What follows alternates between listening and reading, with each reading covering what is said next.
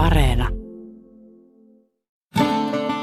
Epävarmuina aikoina on ihan hyvä etsiä itsestään johtajaa tai sellaista, että voisi itse vaikuttaa siihen omaan olonsa.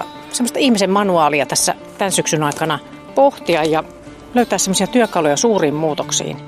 Mä oon pyytänyt tänne metsäretkelle psykologi Liisa Uusitalo Arolan ja mä oon Minna Korhonen ja meillä on lähtökohtana se, että meissä on enemmän voimaa kuin me uskotaankaan. Ja tässä on pehmeitä. Oi, oi, oi. Kahvinpintti. Emalimukki. Mitä on ihan parasta tietysti, kun on metsässä ja kerää, kun me puhutaan voimavaroista ja ihmisen niin kuin siitä jaksamisesta, niin Liisa Uusitalo Arola, niin, niin myös niin kuin tarkoitus just puhua niin kuin näistä, että voisi jotenkin itse vaikuttaa siihen, että miten, miten voi, niin, niin se on aika iso asia kyllä. No oikeastaan mehän huomattiin tässä jo ensimmäinen tärkeä kulma tähän asiaan, kun me kiivettiin tänne mäen päälle, että, niin, että monestihan nämä tärkeät asiat on aika pieniä mittakaavaltaan. Että eihän sitä tarvi muuta kuin kiivetään mäen päälle tai hiukan sinne nyppylän taakse ja ottaa kahvit mukaan. Ja, ja se on sellainen irtiotto. Tämä on hyvä Selkeä irtiotto arjesta ja katkaisu. Kyllä. Sulla on ollut jo et vaikeitakin aiheita tai aikoja elämässä, niin, niin jos puhuu vaikka tunteista, ne on aika vaikeita välillä, niin miten sä kuvailisit niitä tunteita silloin? Tai kun ollut jotain erityistä haastavaa? No mä ajattelisin niin, että ehkä semmoisille vaikeille vaiheille niin, niin yhteistä on, on itsellä niin kuin monella muullakin niin semmoinen lukkiutuminen tietynlaiseen tunteeseen, tietynlaiseen kokemukseen siitä omasta tilanteesta ja omasta elämästä. Se tunne, että ei ole vaihtoehtoja, että on jollakin lailla joutunut nurkkaan tai ehkä jopa maalannut itsensä nurkkaan eikä, eikä niin kuin näe, mitä voisi tehdä. Ja sehän on aika ahdistavaa. Ja silloin kun tämmöinen ahdistus on päällä, niin siinä on aika vaikea päästä tu- kokemaan muita tunteita. Mm-hmm. No, mutta toi on varmaan totta. Onko siinä sitten monta tunnetta päällekkäin? Sitä Ky- sitä siis mä ajattelisin niin, taakka oikeastaan se ei ole edes millään tavalla mun idea, mutta meillähän on melkein aina monia tunteita päällekkäin ja rinnakkain. Et niin, että aika harvoinhan sitä pääsee kokemaan yhtä, yhtä pelkää, selkeää, kirkasta tunnetta. Et niin, kyllähän me kannetaan varmaan semmoisia jonkinlaisia niin perustunteita, mitkä liittyy meidän niin peruskokemukseen elämästä, niin enemmän tai vähemmän koko ajan mukana. Mutta, mutta sittenhän siihen päälle niin kerrustuu monenlaista, jolla usein myöskin on niin se funktio, että, että jos nyt sanotaan, että on vaikka ihminen, joka pelkää paljon, niin eihän sitä kukaan jaksa pelätä koko ajan muumeissakin niiskuneiti sanoi jossain kohtaa pyrstötähteen odottaessa, että nyt mä en jaksa enää pelätä. ja ja, ja tota, siihen päällehän niin kuin voi kerrostaa muuta. Et, et, et hyvin tyypillistä on, että esimerkiksi ihminen suuttuu sen sijaan, että pelkäisi. Et, ja se on hyvin ymmärrettävää, koska niin kuin kiukku on tämmöinen voimaannuttava tunne ja, ja niin kuin se auttaa ulos siitä semmoisesta avuttomuuden tilasta, mutta sitten tietysti se kohde ei välttämättä aina ole ihan oikein. Se, niin ja sitten jos on jotenkin semmoista hallitsematonta, että sitä myös tarkoittaa oikeastaan noista, että kun on niin sanottuja vaikeita tunteita, niin, niin jotenkin, että, että miten niitä pystyisi sitten käsittelemään jotenkin, ettei ne vie valtaa no, täysin? Kyllähän se ensimmäinen asia niin kuin tunteiden kanssa yleensäkin on se, että että täytyisi olla niitä kohtia, missä pysähtyy tunnustelemaan ylipäätään omaa kokemustaan. Et jos me nyt esimerkiksi koko ajan pahdetaan eteenpäin, jos me vaikka ei olta istahdettu, vaan oltaisiin jatkettu vielä pari mäen yli, niin eihän siinä paljon mitään tunnustella. Mutta, niin, mutta tässä kun istuu ja, ja katselee tuonne puitteen sekaan, mm. niin siinähän mm. tulee niin kuin se tila tunnustella, että mikä, mikä, mikä tässä nyt olisi päällimmäisenä. Ja sen jälkeen se seuraava asia on, että koittaa löytää nimeä sille, että mikähän tämä olisi. Mistä sen nimen löytää? se, se vaihtelee vähän eri ihmisillä. Että niin kuin toistenhan on hyvin vaikea löytää niitä mm. nimiä tunteille. Ja mä ajattelen, että yksi syy, minkä takia esimerkiksi niin nämä niin kuin mahtavat, mahtavat suomalaiset laululyriikat niin iskee niin monelle niin kuin suoraan sydämeen, niin on se, että, että niiden kautta monet pystyy löytämään niitä sanoja ja ilmaisuja sille, mitä itse kokee. Ei se mm. nyt aina niin kuin puhtalta pöydältä, ei se niin yksinkertaista ole. Ei. Mutta tuossa mainitsit, just mietin niin kuin vaikka häpeä ja pelko on tosi niin kuin vahva tunne. Niin, niin, vaikeita, niin, niin, niin miten, miten, niitä, miten niihin voisi suhtautua? Jos sulla on itselläkin ollut, kun sä oot kokenut mm. esimerkiksi uupumusta, niin häpeää. Oh. Ja... Kyllä, kyllä. Tota, mä ajattelen, että niitä päällimmäisiä pulmia tunteiden kanssa on varmaan se, että me pelätään kokea niitä. Mm. Että jos onnistuu itsensä vakuuttamaan siitä, että, että tunne on itsessään vaaraton, ja, ja pohjimmaltaan sen tarkoitus on näyttää suuntaa, vaikka se ei tarkoita sitä, että aina kannattaa toimia välittömästi sen mukaan, mikä on päällimmäinen tunne, niin. mutta pohjimmiltaan tunteilla on, on kuitenkin tämmöinen niin kuin elämää suojeleva ja, ja niin kuin tietoa antava merkitys se, että, että pystyy itselleen niin kuin kertomaan sen, että tämä ei ole millään tavalla vaarallista, vaikka tämä tuntuu täältä. Ja, ja monestihan käytetään tämmöisiä tekniikkoja, että sitä, siihen tunteeseensa voi ottaa pikkasen etäisyyttä sillä että ajattelee, että ne omat tuntemukset ja myöskin omat ajatukset, että ne on vähän niin kuin lehtiä, jotka menee virran mukana tai vähän niin kuin pilviä, jotka menee taivaalla. Että, että jostain ne tulee jonnekin, ne menee ja mikään Joo. ei ole ikuista. Ja, ja tunnehan ei ole kauhean pitkäkestoinen meidän ihan hermostossa olevana tapahtumana. Eri tunteet vähän eri pituisia.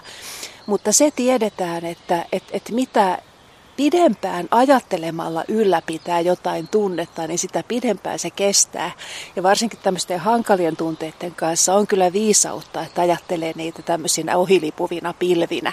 Ei ole mitään Eikä niin kuin, takeru niin, niihin kiinni. Niin, kun se on semmoista, siitä, siitä sanotaan, mutta se on ihan totta, että varmaan niin kuin se mitä sanotaan, että vaikka mm. se tuntuu, että jaaha, ehkä sitä on vaikea mieltää, mm. voisi kuvitella. Mm, sitä pitää kokeilla. Niin, niin. Eihän näitä mitään tiedä niin. ennen kuin on kokeillut. Ei.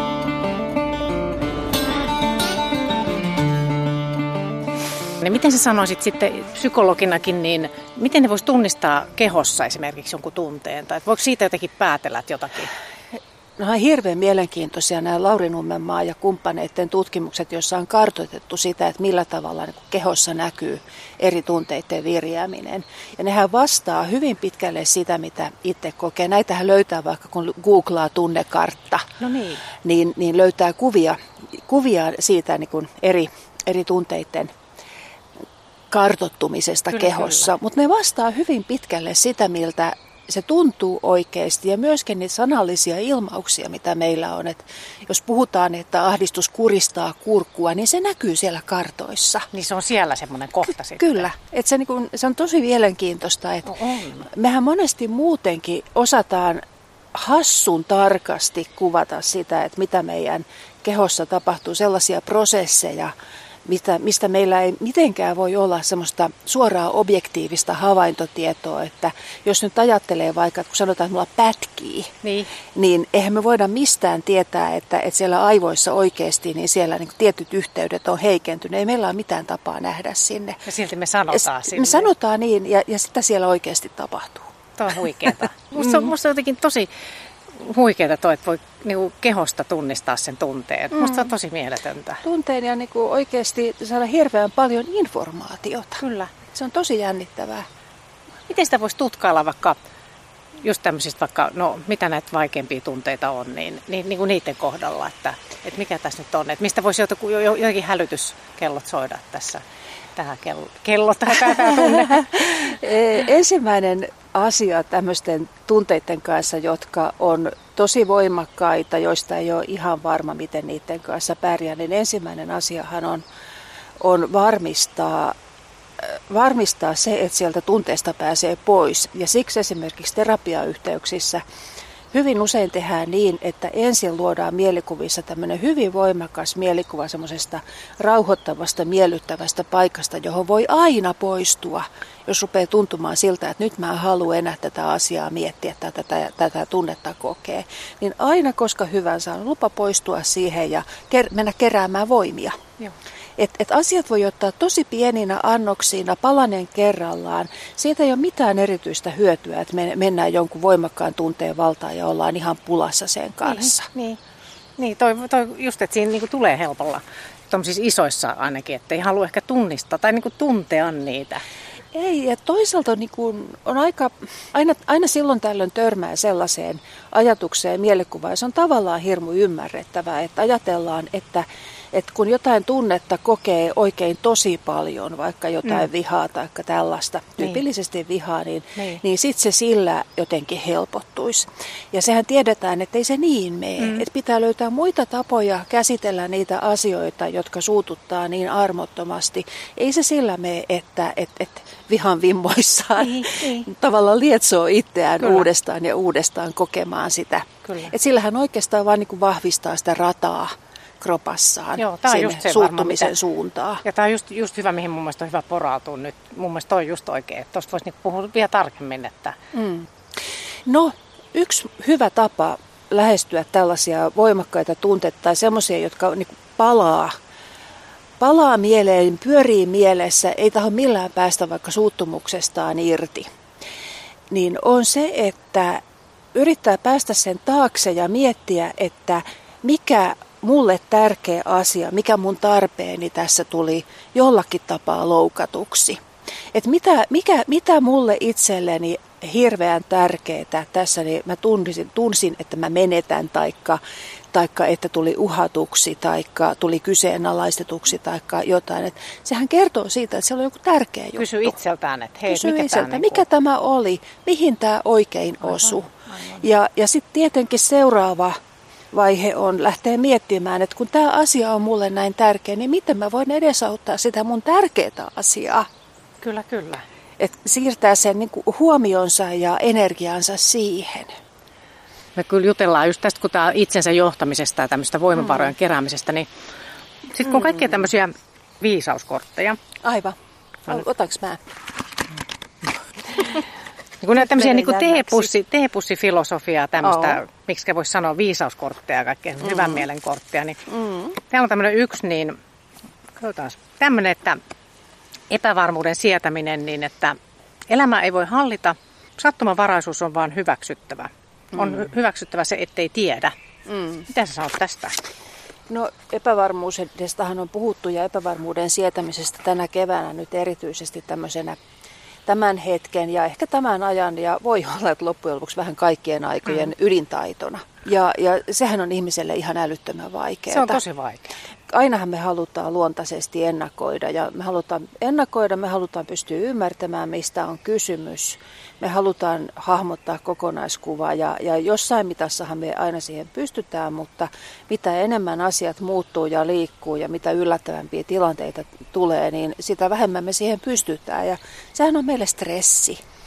Ja, ja, niin, ja ei ole millään lailla sattumaa, että nyt tässä viimeisten vuosien, vuosikymmenten aikana on noussut nämä mindfulness-taidot, tietoisen läsnäolon taidot niin, niin vahvasti esille, koska, koska ne on kyllä oikeasti monessa tilanteessa aika tehokkaita siihen, että me saadaan myöskin meidän fysiologista liikaa virittymistä rauhoitettua, koska kun me tunnetaan jotain, niin, niin mehän ei tunneta mitään pelkästään mielessä, vaan, vaan me tunnetaan aina koko olemuksella, että myöskin meidän keho virittyy sen tunteen mukaisesti.